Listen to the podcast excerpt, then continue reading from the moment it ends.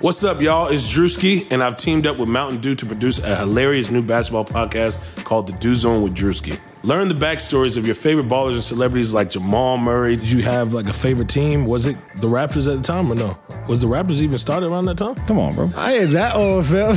you talking like I'm 50. Taylor Rooks, A'ja Wilson, and many more. You won't want to miss this. Listen to The Dew Zone with Drewski on Apple Podcasts, Spotify, and wherever you listen to podcasts.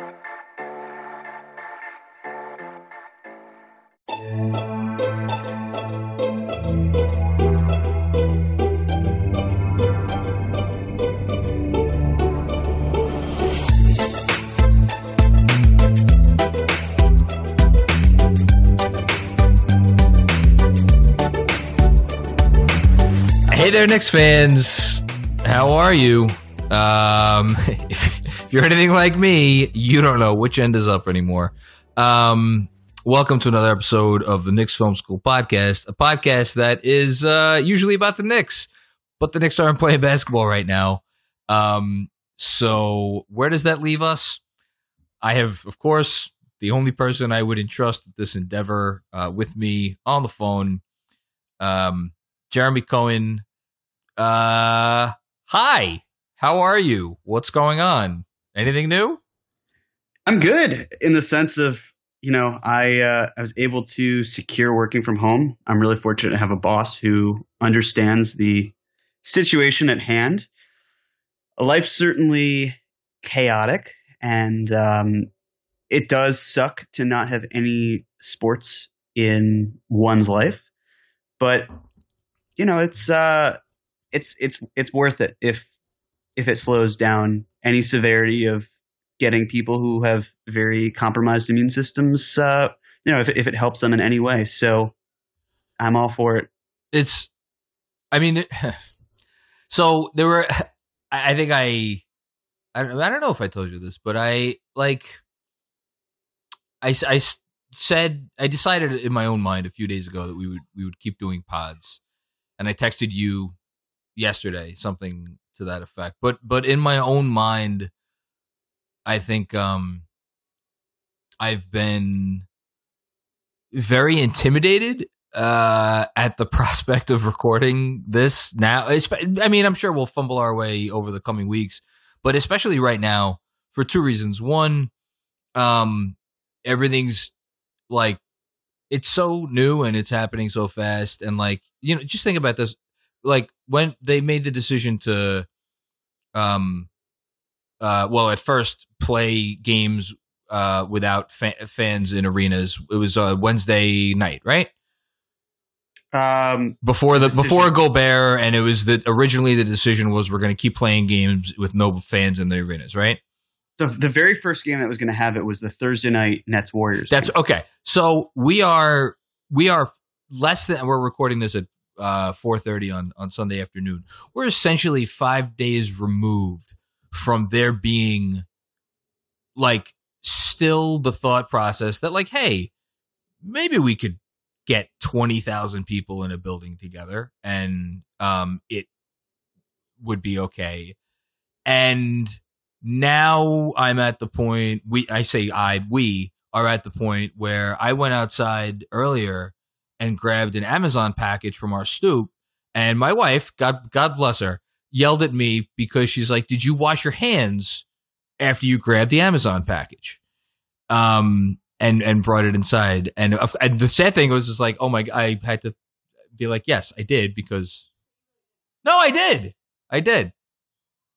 Um Did you? You can just just blink once. I can't see you, but blink once if you did. Blink twice if you didn't. um readers can use their imagination no i mean listeners rather um no it's this is where we are now and um you know you just told me before we we you know started the episode that uh what state illinois closed essentially shut down what bars and restaurants Yes, they're delivering eh, starting Monday. They're delivering everywhere. Um, they're working with schools and, and districts to help feed children who usually would come to school and re- require or or um, really need that that meal. So it's it's really happening everywhere, or at least it should probably be happening like that. And whether it's extreme or not, we get into you know it's kind of just weighing the pros and cons of is shutting things down better for our just our way of living or even the economy in the short run? Does it help more in the long run? It's it's all very calculated or or really not because it doesn't feel like a cohesive effort by our country. But it's it yeah. So it's anyways. Yeah, Yeah. no, I- mean, no, I knew, I knew shit got real when I got an email from uh, Domino's that I had, I now had the option to choose a, a contactless delivery at my front door, where the the person delivering my pizza could, I guess, place it on the front stoop, and then I, I, I would, um, I don't know, crumple up the money in a ball and throw it at him, um, I, whatever. I and look, I mean, it's just it's a Knicks podcast, a sports podcast. I mean, if people want to go hear about this stuff, this is probably not where they're coming. I just, it's again going back to the original thing I was saying. I that that's part of why.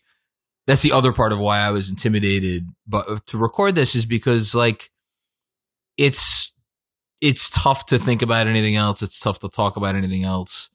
Um, you know, I'm sitting here. It's like I said, it's 4:30 right now. My as I told you, my wife just popped her head in a minute ago and was like, "Hey, de Blasio's having a press conference at five, maybe to close the schools, which obviously impacts where where I'm going to be, you know, uh, tomorrow morning. It's it's just all fluid, and um, you know, we don't have sports. Um, unfortunately, it's like, and I'm thinking about oh, how many times have you seen a tweet? Did you see a tweet this year where it was like, "I'm done with this team. I can't watch this team anymore," and it's like, well, don't you sons of bitches, don't you wish you had Julius Randle spinning into eight defenders now? I bet uh, you know, but it, again, it, it really it takes it's sad, but it takes stuff like this to kind of put things in perspective. But um, yeah, I mean that's that's that's where we are, I guess. Um, do you do you are you actively missing Knicks basketball yet? Yes, I would say I am. Um, just you know, it's the sort of thing where I really would like to finish what we've started with this season, and Yeah, we know that's a good way of putting end, it. We know it's going to end in mid-April, or at least we knew that. Um, I was really looking forward to seeing the growth of the young players because I got the impression that there would hopefully come a point where Leon Rose would say, "You know what? Let's just let's. I see what the young kids are doing every few games. You know, it would seem like Frank had a great game and had shown signs earlier, and it just felt like something was coming. Knox was putting in the work; it felt like something was coming. Mitch is doing a phenomenal job. RJ did an excellent job in the last game, and and um, you know, there's more that the eye test for him was a little tough leading up to that over the last 10 or so games, but statistically speaking, he was really starting to find his groove. And so you look at that and you just really want to see more of it. And it's a shame because those games would be so crucial towards development since so much of their development was pri- was um, the veterans are prioritized over them. So yeah, that's that's really what I was looking forward to, just understanding what is at stake for the future. And now everything is up in the air. Literally everything changes as a result. And we'll certainly talk more about it. But it's not just the Knicks, and it's it's not just the draft. It's not just free agency. It's everything. It's no, it is everything, and um, you know, I, I know we're supposed to hate everything that happens over at ESPN, but like, um, I was listening to uh the Windhorst um, that was the name of the show, yeah, with Jackie MacMullan and occasionally other folks that come on, whatever the, the podcast that Brian Windhorst puts out on ESPN, you know, and he was talking about how, um, like like, really looking down the line, like maybe there's a silver lining to this. Maybe it leads to a permanently shortened season, um, which is something that I think people who truly do love this game would, would like to see. Um, and and also maybe one that just um, that starts later in the year. Um, but to your point, before we get to to what's to come, it's like, um, it seemed like and like sure, there's only so much you could learn over the last 16 games of the season, but I think this was a unique circumstance for two reasons. One, you mentioned the name Leon Rose. I like he has to make some really difficult decisions. I mean, every summer in the NBA is a difficult decision making period for people that run a team, right? Um, he was ju- he was here for what two two weeks? It, was it even two weeks? It was one and a half. It, was wasn't like ten days. It wasn't even two weeks because uh, March first was a Sunday. March second was the pre- was the press release, there you go. and then I think it was six games in total, right? Yeah. So he was here for for barely a week, um, to kind of get to know the team and and see them play up close, see their practice habits, see how they interacted with one another, all of these types of things. Um, I mean, to the extent that we're going to get any more regular season basketball, I, I mean, I, I posited a theory, and I don't know what you think of it, that if if the season there's two scenarios. One is the season continues and there's playoffs, or two is things get really fucking crazy and there's there's not. Assuming the season continues, one would think they would have some like two, three, four, maybe it's different for each team depending on how many games they've played, regular season games left, but that's not going to be a lot. And like God knows those circumstances are not going to be the type where you're going to want Leon Rose like making big decisions, right? In like this Right. almost like weird. Yeah. So there's from that perspective. And then the other thing you mentioned is the young guys are we're starting to play really well. Um Mitchell Robinson, I was doing research for the the Chris Paul piece that I had uh come out today on um SI.com. Do you know that Mitchell Robinson uh where he ranked in terms of uh it's the basketball reference uh statistic uh win shares where he ranks this season? It's Take a got to be pretty high. Take um, yeah. I would say Keep in mind, this is the Knicks. right. I would say let's say 28th. 28th. So um, he is 20th, um, one spot below Kyle Lowry. Um, I, I also think it's important to mention that. Um, eh, let me see. I think no. Yeah, every single every. So it shows that this is not a perfect statistic because Hassan Whiteside is is ranked 12th on this, but like it's it's also you know James Harden is first, then Giannis, then Anthony Davis, then Rudy Gobert. Uh, there you go. Um, Lillard, LeBron, Jokic. It's it's a fairly reliable list. Mitchell Robinson is 20th in win shares on the year. Um, like he's been really good. Frank Ntilikina, um, like look, we don't have to revisit it, but he had I would, you know, a lot of people think maybe the game of his life uh, or his career at least. Um, just this week, and like RJ was like, you know, six for six from the free throw lines, you know, kind of feeling it, whatever. Yeah, 26 points. It's like, these are good things. And you would have given, you would have had another month and now it's, it's gone. And I don't know what that means one way or another for what happens this summer. Um, maybe Leon Rose already had his mind made up about which way he wants to go. I, who knows? But I, I'm just, it sucks that we don't get to see them anymore. And I'm, I don't know. I don't know. Do you think if you had to guess whether the shortened season is going to make him lean more into the kids next year or go further away from it, what, what would you think? I I I don't know that I even have an opinion on it, to be honest. With you. yeah, you know, I I really he'll probably have to rely on the coaching staff and his eyes. He'll probably have to go back and watch a lot of tape, speak with Scott Perry and see what he has in front. I am hesitant to thinking that the league will be the season will be that truncated. Um, because the, the you fact- think they'll play a lot more games? The reason I do is because the league was very willing to play that Nets Warriors game with no fans, and then of course Gobert tested positive, or at least you know that that was the concern, and almost instantly the league said shut it down. We've got to we've got to hit pause. I think the bigger question is when will fans be back? Um, I don't know if the league will resume in the 30 days that they have assumed, and of course scheduling can be a nightmare, but they have a team, I would imagine, uh, specifically designed for scheduling games. And Yeah, this is, some, you know, they'll, they'll, they'll, work that on part out. Right. And other events will be canceled at arenas. Um, uh, Stefan Bondy tweeted this out. I had thought of it as well. It'd be really fun to see basketball games outside. I You saw see- that too. I, I mean, it's not it- crazy. it's not nuts. It isn't. No, I mean, I feel bad for like someone like Cody Zeller who is going to have sunscreen in his eyes, like in semi pro when they wear the eyeliner and they're just, it gets in their eyes and they start crying and they fall to the ground. But otherwise, it's, you know, it's, it'll be fun to watch because it's just a completely different situation. I don't know if we've ever seen an outdoor NBA game.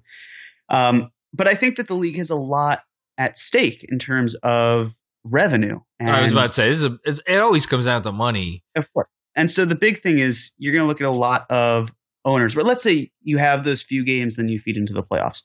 If you are, if you're an owner and you're relying on more ticket sales, um, yes, everyone across the board, well, I shouldn't say everyone, but um, a lot of people are going to see financial repercussions from what's going on. That's that's to be assumed. But I think that the salary cap is also a big factor. Um, first and foremost, I think teams want to make money, of course, but then that also affects how the salary cap is, um, and teams are then going to be um, over the line. But, but I, I'm getting a little ahead of myself. Basically, for those who are unaware, the salary cap is partially determined by ticket sales, concession sales, merchandise, all the things that you would expect um, the revenue that would be driven. But that's And not all it's from either. Right. There's a, there's a, a whole lot of other things. It's um, that's just a portion of it, but it's a significant portion in the sense that sure, uh, there might come a point where when games do return, if we just went right into the playoffs, the the excitement um, of having to wait so long would be fully. It would be a fully energized fan base. I'm not talking about team wise, just league wise, and people would watch a lot of games because they've missed it for so long. It was taken from us, and now we get it back. Um, but still, it it would hit the the economic the economic aspect would hit the league fairly hard. Yeah. Um, and so when you take that into consideration, you then think about how it affects the salary cap. So if these teams are already losing out on revenue from the games and the salary cap lowers to the point where it's honestly so tough for us to, to even figure out what it would lower to. But let's say, hypothetically speaking, it lowers to um, an amount than what we have now. Because before it was projected about five, six million more. Uh, now it's around 109 million. Let's say it's lower than 109 million. There are only six teams, I want to say, that are projected to have cap space going into next season. And that would still be the case. You even- you hyena, you scavenger, taking advantage of the situation for the Knicks' benefit. Keep going. I'm yeah, sorry. so so you're looking at teams that now have less cap space or were going to have none to begin with and are now more susceptible to paying some sort of luxury tax or or you know whatever because that if the salary cap goes down, the tax it's there's two limits. There's the the I always get these confused. There's the luxury tax line, and then there's like the what the repeater tax line, which is above it, right? Yeah, something like that. I mean, take- no, sorry, it's not. A, it's there's a there's another there's like Yes. the there's two different levels, but but whatever, both of them will go down. Right. So if your team like the Warriors, where you were really struggling this year because you were just pressed above that, or just below the 138 million dollars, that is the the absolute hard Hard cap. That's I what I was thinking. The hard cap. Yeah. Uh, and of course, they did a sign and trade, so they were hard capped because of CBA rules. Bottom line is, if it went down, uh, not only are they dealing with a higher repeater tax because um, with the Wiggins trade, they're locked into that contract. Um, they, they really can't do very much. In fact, you would then probably see them want to trade down if they had a high draft pick uh, because of financial reasons. But the, the bottom line I for a lot love the way your is- mind works. It is a sick, sick thing. Thank you. Uh, but for a lot of these teams, they're they're now losing money this season and then getting taxed up the wazoo next year. Uh, if you're the Knicks, it certainly benefits you. You're obviously going to be less inclined to do a, a Chris Paul like trade because That's what now you think. to play with. Um, but then it also gets really fascinating because again, we have no idea what the salary cap line would be, and let's be delusional here, John, because that's really all we have right now, right? It, it's all. That's all I ever have. But yeah, sure. I'm, I'm on this roller coaster ride with you. Keep going. So again, the whole point is delusion here. But let's say that the salary cap lowers to such a point that uh, it really doesn't make sense for some of the best players in the league to search for new contracts. Like we knew about DeMar DeRozan and the uh, quote unquote interest that the Knicks might have. Uh, I see where you're There's going with there's no reason for DeMar DeRozan to opt out and bait a team if the amount of teams gets even smaller, um, which probably doesn't happen that much because all six of those teams are pr- have a lot of So you're you're saying this could keep the Knicks from shooting themselves in the foot? potentially, yeah, but it's it's more than just that because I feel like that's the more realistic part. Yeah. Uh, yeah. I'm waiting for the, the the real delusion to sink in. Oh, it'll hit you. It'll hit you. Um, but so take DeMar DeRozan for an example. He's not going to probably, in this case, going to sign or look for a max deal because uh, we're to assume that the following year, assuming that COVID 19 doesn't make a significant comeback in the fall and, and jeopardize other things, that the salary cap would kind of go back to where we were expecting it next year, uh, as in like 2021. Um, Huh. and fans would be so energetic to have basketball back, that that might add. I- so here's where the, here's where the delusion part. Yeah. Gets interesting. Um, let's say that the max contract for like a two and one or a five year max, whatever you want it to be, uh, the scale is certainly different because of this year's salary cap being potentially lower. If you're a player like Anthony Davis, you're not going to want to re- to sign a max deal.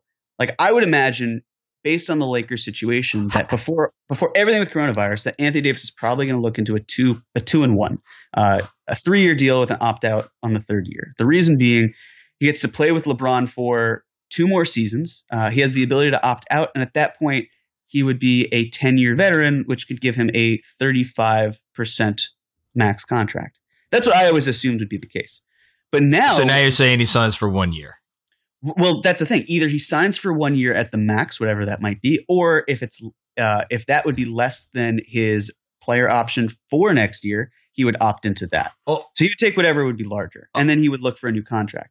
And so things get really interesting there because all of a sudden you're looking at a free agency in 2021 where you've got two top five players. Uh, of course, Kawhi Leonard, LeBron James, Paul George, all those guys are eligible, but the likelihood of them leaving their respective cities is so low, in my opinion, that it doesn't really make sense to try to go after them anyway. You've been saying this, yeah. Right. So if you're the Knicks now, uh, there's no reason to compromise your future with that Chris Paul type contract or doing anything that might be um, compromising future future cap space.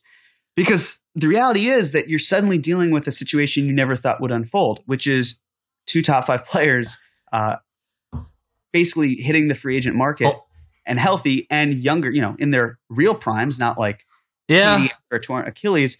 Uh, and again, like I said, this is all delusion. Right? I, I'm like I'm I'm actually the that you have the testicles big enough to actually posit this theory, um, ver, like verbally on this on the airwaves of I I I honestly I'm I'm in admiration of you right now. Only on the Knicks Film School podcast can COVID nineteen equate to uh, Giannis Antetokounmpo and Anthony Davis teaming up on the Knicks in, in a year and a half.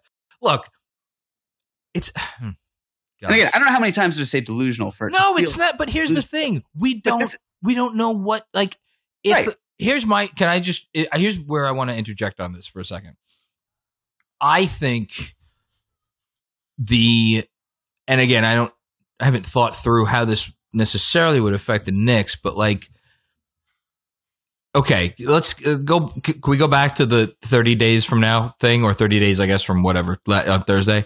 Um, if the if the league deems itself like okay, the players are all like we keep the players safe in games, right?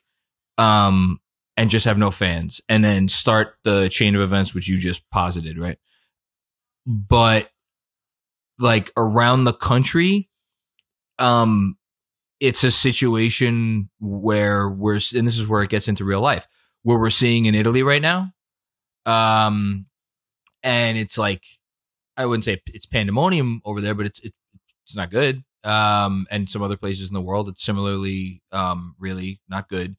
Um, I, I actually am going to go the other way and, and uh, trust me, I've thought in my mind, like, yeah, of course, when basketball comes back, people are going to be like, oh my God, this is awesome. It's basketball. I've missed this so much. But if, if eh, pretty much everybody in the country has like a loved one or a friend or something who is like, oh my God, is, uh, did so and so get a hospital bed today or something to that effect? I just, I can't fathom the NBA giving the okay to play games in that scenario. That's something that I, th- and just if you, if you go with that, um, f- very depressing. You, you, you did delusional. I'm doing depressing.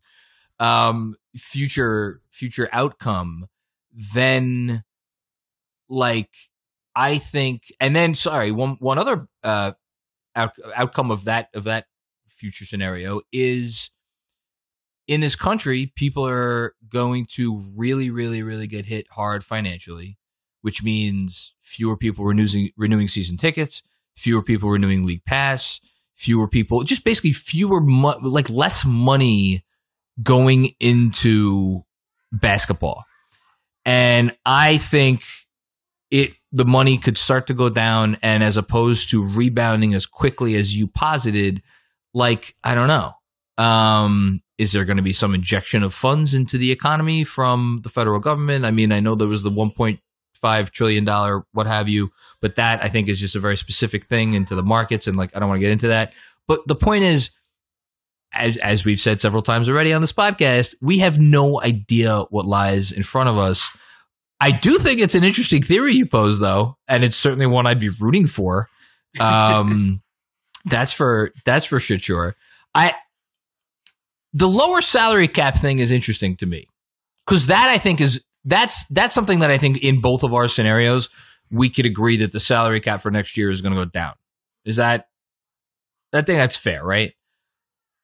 Um, well, How does it not I- go down?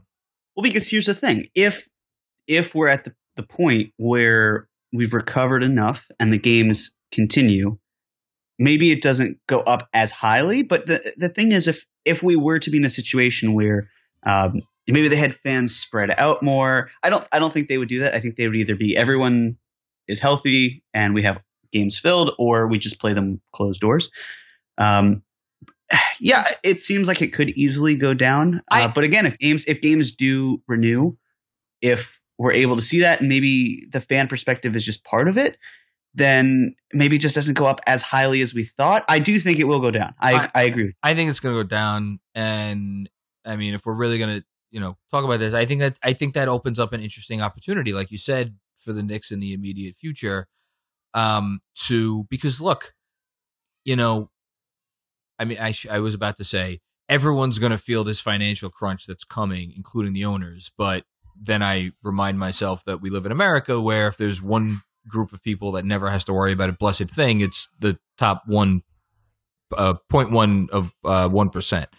So they'll probably be fine. But at the same time, if they're losing out on money, um, which again, in this scenario, they will be in some way, shape, or form, they are not going to want to um, spend any more of it than they have to. And yeah, I think you could see a scenario where the Knicks could be, um, let's say, opportunistic.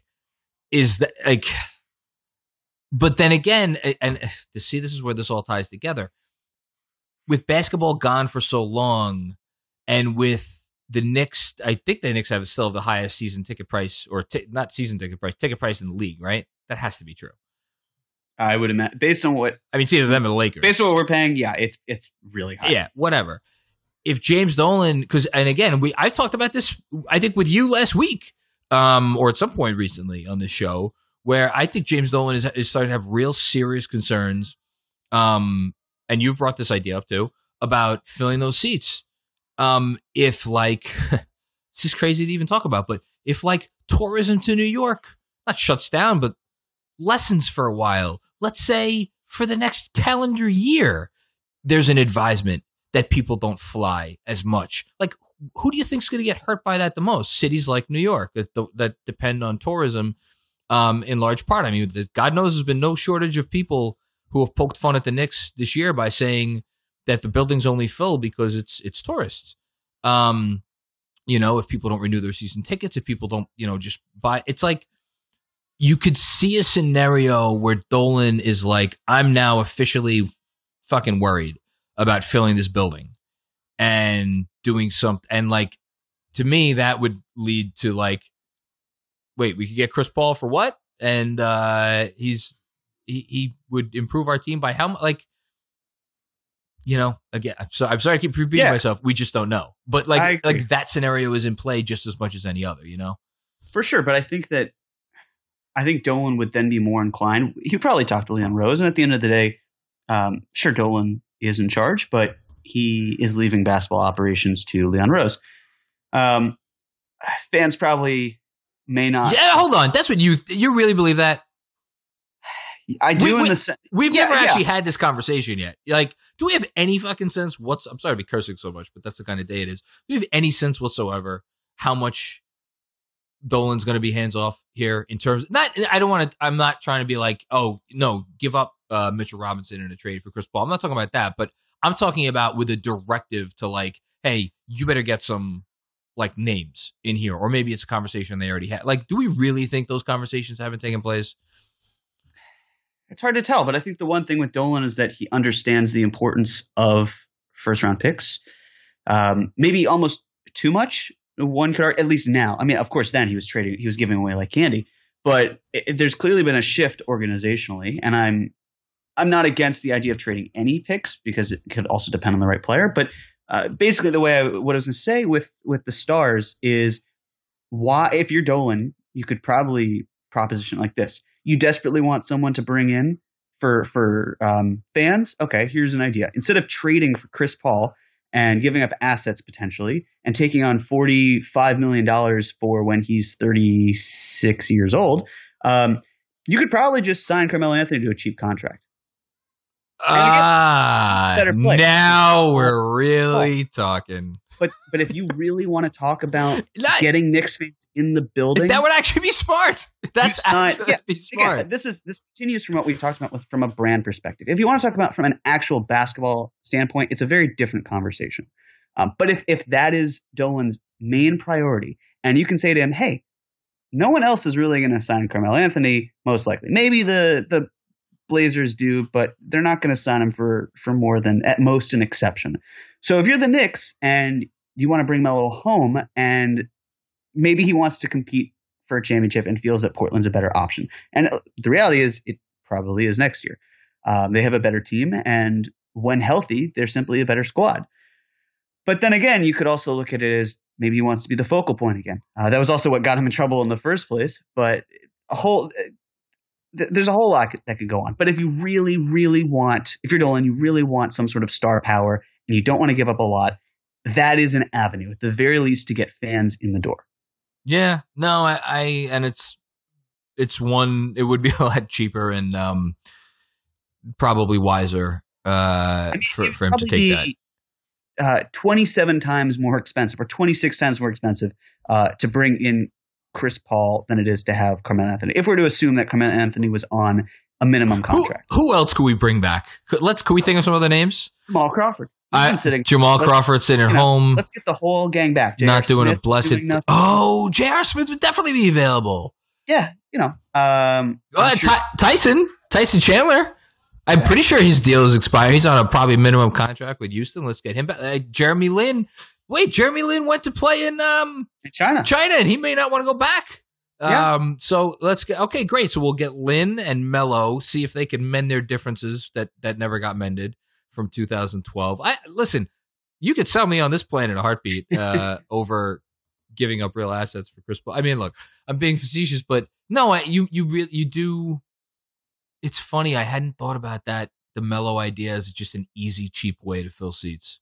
Yeah. Um. Think about how many fans he still has here No, it it it it, and worldwide. it makes. And if you want to, you want. I mean, like we talked about uh, LeBron James really changing your culture from a brand perspective, right? And how Chris Paul would be second.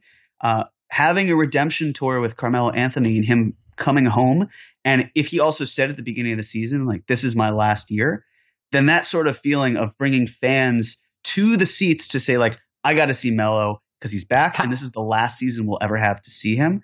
And there's kind of this implicit understanding between the two parties before they sign, like, look, we really want you back, but um, this is probably it. Uh, this is you're 36 years old. I'm sure Leon Rose and Melo can be very candid about the situation, seeing as how uh, you know they were player and agent. They had a player agent relationship. Uh, it can be a very cohesive experience between the two of them. Again, uh, basketball aside, uh, there there are some real concerns as to why Melo was gone in the, in the first place. Um, Look. I don't want to necessarily repeat those. no, issues. we don't need to have a Melo discussion right, Right. now. But like, if like you're telling me Melo's going to come here, and here, how about this? I'll give you one. Just let Melo. Oh my god, I, am I'm like I'm so excited about what I'm about to say that it's actually it's I can't even get the words out without uh, gagging on my own like excitement. Everything Bobby Portis was this year, just let Melo do that. no, seriously. Um, Mel- he- he's not. He nobody's worse than Bobby Portis defensively. Put Melo in at the four. He's your backup four. You have him in playing with Frank and Mitch to cover up for his poor defense. Um, Bobby Portis takes uh, what uh 57 shots per 36 minutes as it is. Yeah, you know, Melo would uh would you know be a kid in a candy store with that. That could actually work. I did not think this is where this episode was going to go, but sign, sign me up for Carmelo Anthony 20, 2020, 2021 New York Nick. Absolutely.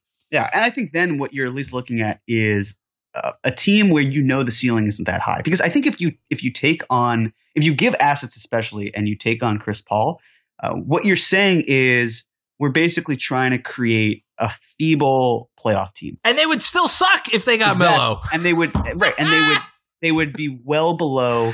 Uh, it, Now me, I'm it feels like twenty. It feels like twenty what sixteen when Derrick Rose said super team, and you're just thinking, oh my god, this team is is really going to be not very good. Maybe they'll win forty four games or so, but this is the furthest thing from a super team. Why are you bringing this attention? I feel like that would be a similar effect. Just hopefully, no one would, no player would say we're a super team. Uh, it's just the it would kind of um, give off the impression that the Knicks are going for it when they're not. They're they're simply just taking in two players who are at the very ends of their careers and they're bridging them with very young players trying to find common ground and that common ground is probably at most 35 wins. Yeah. No, That's I- my so you know that's the nice thing with not bringing in an, an all-star that you traded for who's 35 years old. Um, but just signing one who is a former all-star who's still putting up numbers um, it's a very different story. and just think, you know, J, uh, Jimmy, uh, boss man, can uh, throw Melo a couple extra bucks to sit there at the um, at the presser and and be like, you know, I was all set to retire. I was going to hang it up. I was going to, you know, just throw the old throw the old uh, what does he have a contract with Nikes? Nike, yeah. Th- throw throw the Nikes up on the uh, the telephone wire, and then Mr. Dolan called me up and he said, he said, Melo, I would it would make me so happy if you came back and finished out your career at the one place that I know you ever truly considered home. And because James, you you called me and you said that with that heartfelt, you know, uh, gruff, uh, raspy voice that you have, that's why I'm here.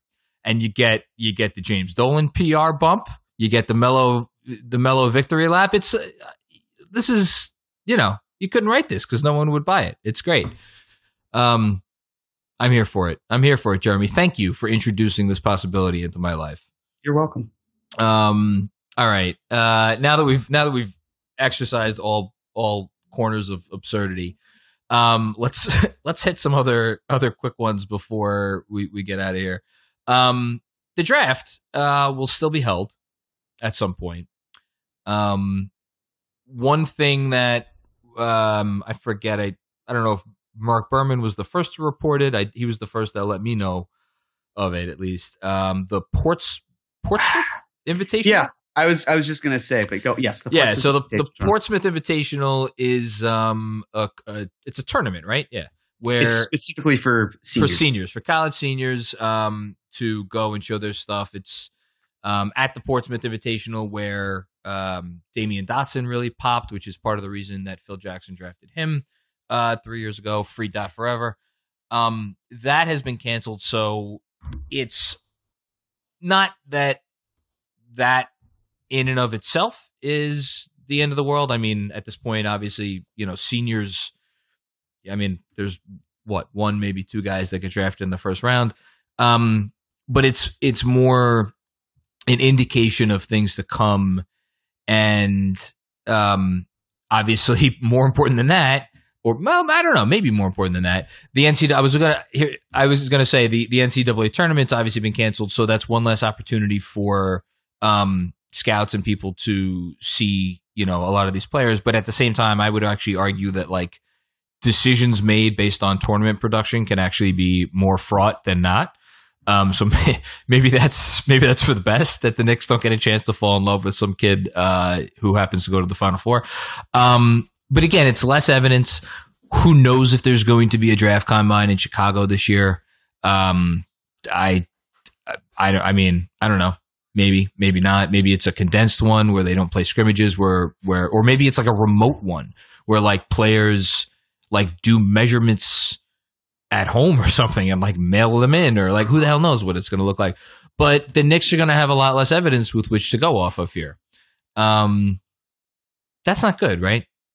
No, and it's really tough, especially because Leon Rose has to evaluate his scouts.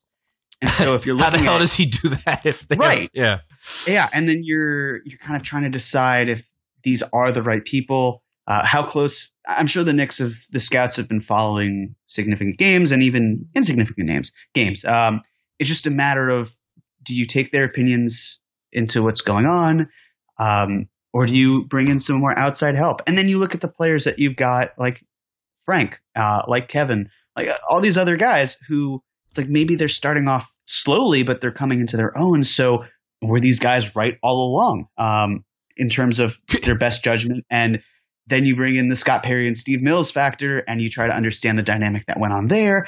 Everything is so there's just a massive wrench that's thrown in. Can you imagine being Leon Rose and trying to decide, like, I have my development department here and I have my scouting department here. One of these groups of people should almost certainly not have jobs anymore. Um, and trying to pick like which one it is because like and honestly, it could be either it could be I mean. God's honest truth. Maybe it should be both, but um, anyway, yeah, Yeah. it's Uh, not. but I was just I was just looking at the uh, Tankathon big board, and obviously it's just one source. Uh, but basically, the way that the creator laid out the big board was ten of the sixty players are in the top sixty are seniors, hold and on, I'm, I'm pulling it up right now. And I want to say that the first senior on the board comes at number thirty-one in Killian Tillie of Gonzaga. So basically, what you're saying, or what what's being said here, is that the Knicks have two opportunities uh, to draft players who aren't seniors, and then one in the, I have him at 39, by the way. I don't know what board. You, you might be looking at an old board. I have Killian. Tankathon. yeah, I have Tankathon, Killian Tillie at I'm looking at the 39. yeah, I have- Oh, I am looking at the mock the mock draft. Okay. Okay. And then Cassius Winston, point guard, Michigan State, is another senior. and so some of Uh, these guys will obviously get drafted just based on their talent. Yeah, no, I mean we have. I mean, it- there's four years worth of evidence. Sure. Right, but we're going to also have to. It's going to be tough on the scouts uh, to figure out what players are really going to be high level role players for the Knicks. Who is maybe not even worth getting drafted, but uh, you're probably going to see some players who, as in the past, they've declined being drafted because they'd rather have their own ability to pick what team they go to. And how do you, know how do you decipher which players are really worth having that signing? Uh, who do you invite to training camp? Who wants to come? It's everything just gets so complicated. And then how do you figure out a separation between the top of the board, uh, depending on where you're picking, of course. Uh, like the other thing is, the I mean, the reality is that if you look at the the best players, uh, James James Wiseman is done for the year. Anthony Edwards in Georgia, Cole, aren't. They wouldn't make the tournament anyway. oh, yeah, Cole uh, Anthony wasn't making it. Yeah, Right. Um, Ball, obviously. he's not. done. Avdija, no. Killian Hayes, no. I mean, Who uh, was the, Tyrese um, was hurt. Um, what's his face is uh broke his what was it uh, Haliburton right? He's Yeah. he's done. Yeah, Haliburton's done. Yeah. Um, so I mean, like you're looking at maybe the best player potentially being Onyeka Okongwu, uh, just f- purely from raising his, Wow, his that's draft value. crazy. yeah, right. So that's the thing. This draft is so, uh, rather the, the tournament would have been so Did- great just in terms of those big moments. Who can be important on a big stage? And yeah, it's sure. it, I mean, you know, Spencer obviously can speak much more about this, but my my understanding just from following everything is this is a very small. The, the tournaments are very uh, small in terms of sample sizes, but it at least shows you who can kind of um, perform on a big stage. Uh, and they're enough sometimes to like De'Aaron Fox probably helped his draft value, but he still was taken below Lonzo Ball. So it's all it's all a crapshoot, and it just becomes even harder, especially if you're the Knicks and you're trying to determine what scouts stay, who are the important decision makers, uh, and who Leon Rose really trusts most. So I'm gonna I'm gonna try to end on a on a high note here, um, in terms of something that will will be encouraging, um, for the for the Knicks. It was a it was a report earlier today that um the uh, Cavaliers capologist who um uh Dan, Dan Gilbert of all people, the Cavs owner, is, is has sung his praises in the in the past. So take take that with a, a grain of salt. Um, guy by the name of Brock Aller uh, is apparently a candidate for the Knicks front office job. Um, I don't know who Brock Aller is. I don't. I don't particularly care.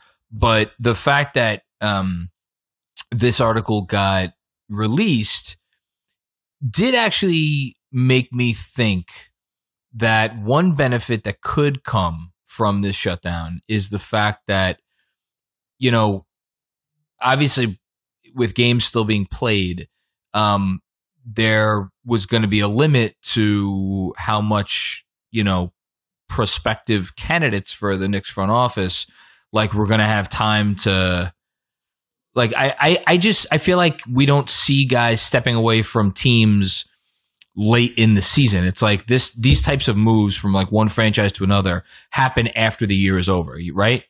Um, with this stoppage, is there a possibility that Leon Rose is going to be able to maybe get a jump on, you know, finding good people to bring into the franchise? Um, not to play on the court, but uh, for behind the scenes. I like I don't know how that would work. I don't I can't imagine like anybody would leave the leave their team that they're currently working for to come work for the Knicks in the middle of the stoppage, but at least to try to put the pieces in place now, um, and then have it be a quicker, more seamless transition, like whenever the whenever the appropriate time was. And then should the NBA announce, like let's say a month from now or forty days from now, whatever, like all right, there's not going to be any more regular season. We'll pick it up, but with the playoffs only, like that would maybe you know open even more doors. I don't know. It was just a thought that I had. Yeah. Um, well, this would this is the perfect time to be making calls. It's basically well, it's, I have all the time in the world.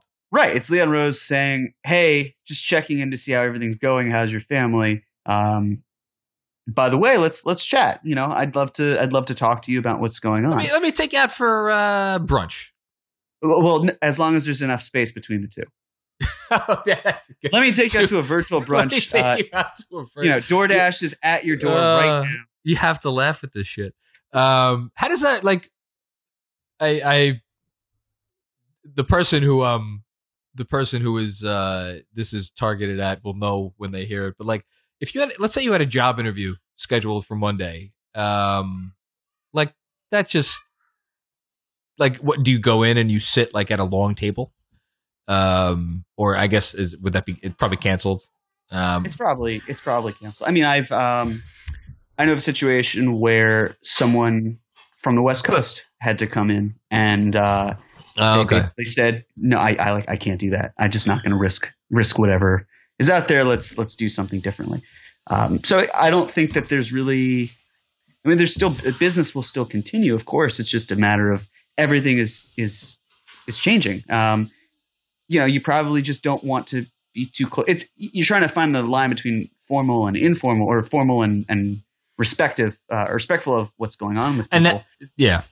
it's just it, it's hard to find that middle ground because you know you want to shake someone's hand you can't really do that. And then it's kind of awkward. Do you do you touch elbows as a as a thank you but then you do the dracula cough? So maybe there's like that's still spreading germs. It's it's um, oh my god no, but even more more generally, it's like, and this is I mean this is probably a good place to end. Like, where what?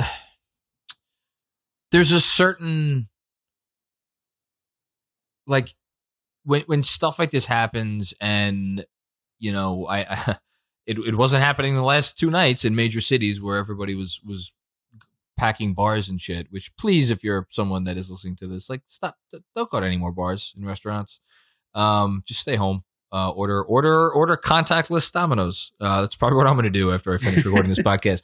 But like, uh, what I was going to say is there, there is a sense I feel like in America, or at least there has been a sense in America in the past, and hopefully, knocking on wood, it's still here. That it's like we're all in this together. Let's let's let's pull together and let's all act um, in the interests of the greater good.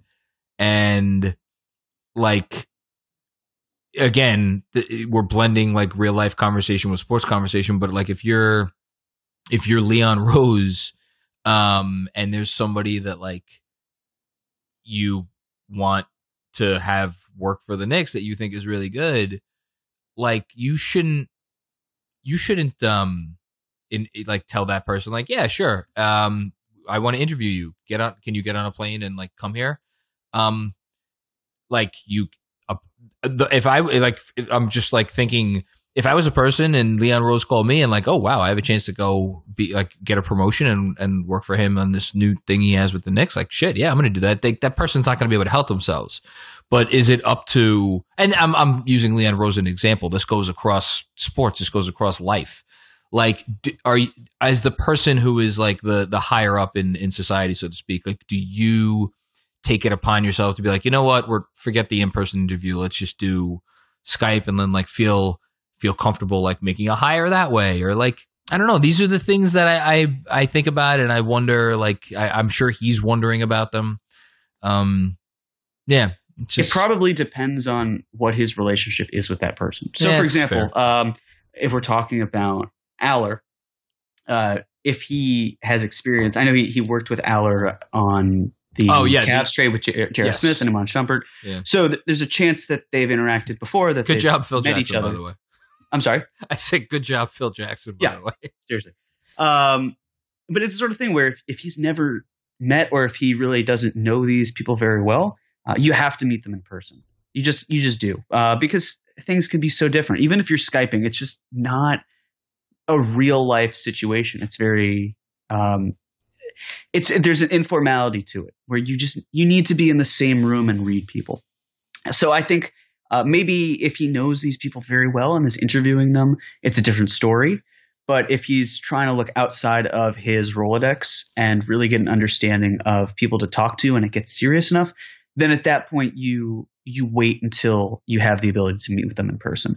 So we probably won't see any significant moves uh, until the end of the moratorium. I guess is what we could probably call it. Uh, yeah, just- no, I'm sure it'll be nothing like official, but like you know, I'm talking more like thing, like again, putting things in in place, so to speak. Right. Yeah. Like, you know, bring your candidates up to speed. So basically, because for all we know, the draft could still be the same time. And now you're looking at a I'd situation. be I'd be shocked. I would too, but I'm saying let's let's again because we have to weigh so many different um, scenarios. If the NBA decided, you know what, just we could push things back, or we could just start the playoffs now. There's a clear divide between the ninth, the eighth, and ninth seeds in both conferences. Uh, I don't think it'll happen. I really don't. But and I do think that the draft will be moved back. I think free agency will be moved back. Everything's going to be affected. Uh, but the exact timing of it is challenging. So what may be between Wednesday and the NBA draft uh, might maybe it's it's not the same exact timeline as the day that we resume and the day that the draft is is there. And so if it's a shorter period of time, then you're you've lost time that you may need with your staff. And if there's a greater period of time, then that gives you even more time to do the research. Um, but you have to look at the worst case scenario that you have less time to do the scouting and you have to at least line your ducks up in a row as best you can so that the moment you have the opportunity to start, uh, you get on it and it's business as usual. Yeah, um, I think the long and the short of it is there is probably a way for Leon Rose to take advantage of the situation, and there is also a, a very distinct possibility that if he that if he is not proactive, and again, keeping in mind the complications that come with that, um, this could also put him at a very severe disadvantage in trying to shape this team. Um, you know, for for what he'll be his his first full year on the job. Um, it'll be interesting to see. Um, much much like it'll be interesting to see what what becomes of this program in the coming weeks. As I said, we will continue to bring you these shows to start off every week. Um, if for if for no other reason than it may be a, like a like a yard marker for people who like is it Sunday? Is it Tuesday? Is it is it morning? Is it night? Is it like what's going on here? Like if you hear Jeremy and and and my voice, it'll you'll you'll know that okay, it's it's Monday morning. Um so let me start whatever your your particular week looks like.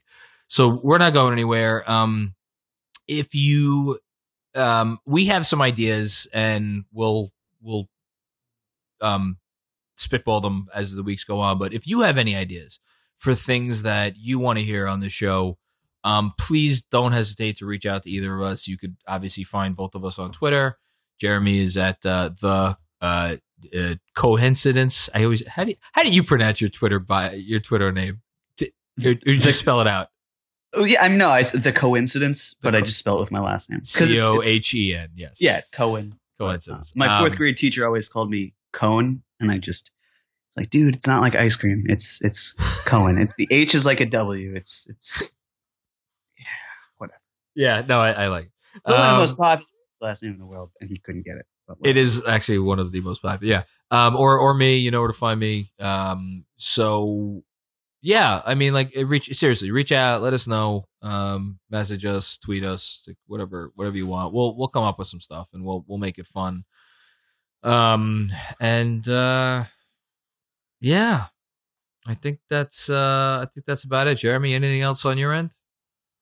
just practice social distancing. I guess is really Seriously, really it. please. you know, I, you I- never know who's you never know who's going to be impacted by by your actions. So um, just be cognizant of that. I, I was talking to I was talking to Dolores before, and I'm like, I, I get it. Like if I was 23 and it was last night, and I'm like, damn, I could maybe have some like end of the world sex. Um, you know, if I go out to a bar right now, like yes, the end of the world sex might be very good, but um, you don't know if the person you're having end of the world sex with knows someone who has like a grandmother who's old and has like some some health condition. It may not be end of world sex for you. You might be having sex, and it's the end of the world for someone you love because of that interaction. well we've just we've we've now like we i thought we were dark before we have now ventured into just uh i don't i don't like we're deep into the bat cave now um so on that note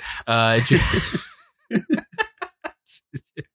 I, every, This is what no sports does to us. this is what yeah no, this is what this is what no sports does indeed um okay uh I've got one. I've got one thing. please yes This is more of a request. Uh, so I I managed to go get my Xbox. I I'm not a huge player, obviously. Um, but oh you're a player all right well, thanks, John. Um, if anyone has any ideas about games that are more like challenging, I have Xbox One. I'd love to hear it. I just bought NBA 2K20. I'm gonna get NHL 20. I've got some, you know, like I've got COD and some other things too. And my roommate has an entire COD?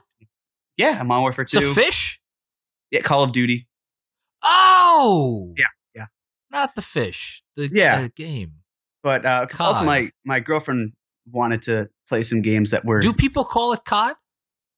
yeah yeah I, yeah they, Huh. they I believe so. Um, at least that's what I called it growing up as a kid, and my friends did too. Um, but yeah, See, if, now if I anyone has like dinner. non-shooting but fun adventure or like challenging games, like I'm thinking more like LA Noire type uh, that are multiplayer, I'd love to hear it because um, I mean, obviously, I'm still gonna be working 40 hours a week at home, but I am really eager to figure out ways to escape um, what is now a self-imposed but rightfully so prison. So please uh, reach out, let me know. Um, I want to go f- now. Uh, so since we've started recording, uh, the governor announced that, um, or I don't know if it was the governor or the plot. Someone announced that the schools are going to close early this week. Um, so sure enough, I'm going to go in and get this fucking thing tomorrow. Um, anyway, so I'll need something to occupy my time as well. Um, I want to go look for like my old Game Boy. That's that's where I'm at. You're at COD. I'm at Tetris. Um, Hey, that's that's fine. Tetris is a lot of fun. I think the last video game that I played with any regularity was um, Super Smash Brothers in college for I would that have been GameCube in two thousand three? Yeah. yeah, that's GameCube. Okay, yeah. Yeah. So that's where I'm at, and I think there was a Mario Kart also for that system. Um, Yep. Yep. That was me. I was there. I was there for that. Um, that's it. That's the last time that I've really been. So who knows? Maybe this will be the time that that the Macri family reintroduces itself to video games. I don't know. Yeah, and the, the Nintendo Switch is a lot of fun. We played at work sometimes. There's like a murder mystery party, which is great. Or That's uh, the handheld thing, right? Yeah, yeah, Okay. and you can just play it on your phones and connect it. Um, it's, wait, it's hold on. Wait, wait, wait. Hold on. I. How can I play it on if it's a it's a it's if it's a video game system? How can I play it on my phone? So you can hook it up to the TV, and essentially, um, you can you can play games using that. But And wait, if down- I if it's a handheld system, why do I need my TV? So this is all you really are are you're going too fast for me here. It's it's a handheld thing that I could hook up to my TV, but I could also play on my phone. so you can hook it up to your TV and play it uh, like if you were to do in a group setting, which we don't want in this case, obviously. But if you and your wife um, wanted to play some sort of game that you could do two player, you could still uh, play it without having it to be on the smaller screen. But the phone aspect is more like th- there are games that you can get in a certain pack. Uh, I love how everyone's just going to listen along to this because we really haven't ended. This is still Hun, on. do you want to play air. a video game? No, no. All right. sure. What kind of video game? What could we play? What's a good game? I don't know. Mario Kart? Do they have Mario Kart on this thing? Yeah, yeah. They have Mario Kart. Okay, so that's All right. Let's get on uh, uh, Amazon. Can you can we order this? Yeah. Okay. I'm just making sure that uh, literally no one listens to the end of the show. What's that? oh. Per- yeah, th- my wife just came up with a great idea. We could buy a third controller and have it not actually work and give it to our daughter to occupy her while we play each other in the game. Very true. Or if you do Mario Kart and you decide to get a, a steering wheel, it's a great way for her to just kind of pretend to drive. Wow, that's a go. How much is yeah? Okay, let, we're we're really going to be done after this. How much does one of these uh, gizmos cost? The Switch, um, that's a great question. I, I don't have one. It, it might be two fifty. Um, oh, two fifty. The Nintendo Switch. That's it. You're not even working anymore. They have one income. Jesus Christ. The the the the the, the, it's um, it's it's starting at three hundred. I should I should three. say, Oh, good. Okay. three. Yeah. the amount by which between you and my wife that are just uh, absolutely completely um dis- not connected to reality uh between the podcast and this conversation Wait, it's, now- it's No, staggering it's, sorry. It's starting at at one ninety nine according. to oh. 190 oh it's a bargain okay But then there's that. So you, 199. you know, I'll, I can help you do research and we can figure it out. All this uh, is this will all be for for a project for this week um if you're if you're still listening um do get yourself a hobby. It's gonna be it's gonna be a rough uh it's gonna be a rough few few months. I, I have a feeling. So we all we all need to think of things to occupy our time other than listening to me be old um on my own podcast. Um Jeremy, thank you very much. This was this was fun. Um I need I I I, I needed this if I'm being honest. So we both did. I think everyone could use it. So I hope so. this was. I'm glad we could we could do this, Yeah. No, me too. and we'll continue doing this. and we will continue doing this. Um, everybody, thank you for taking the time out uh, to listen to another episode of the Knicks Film School podcast. We will talk again with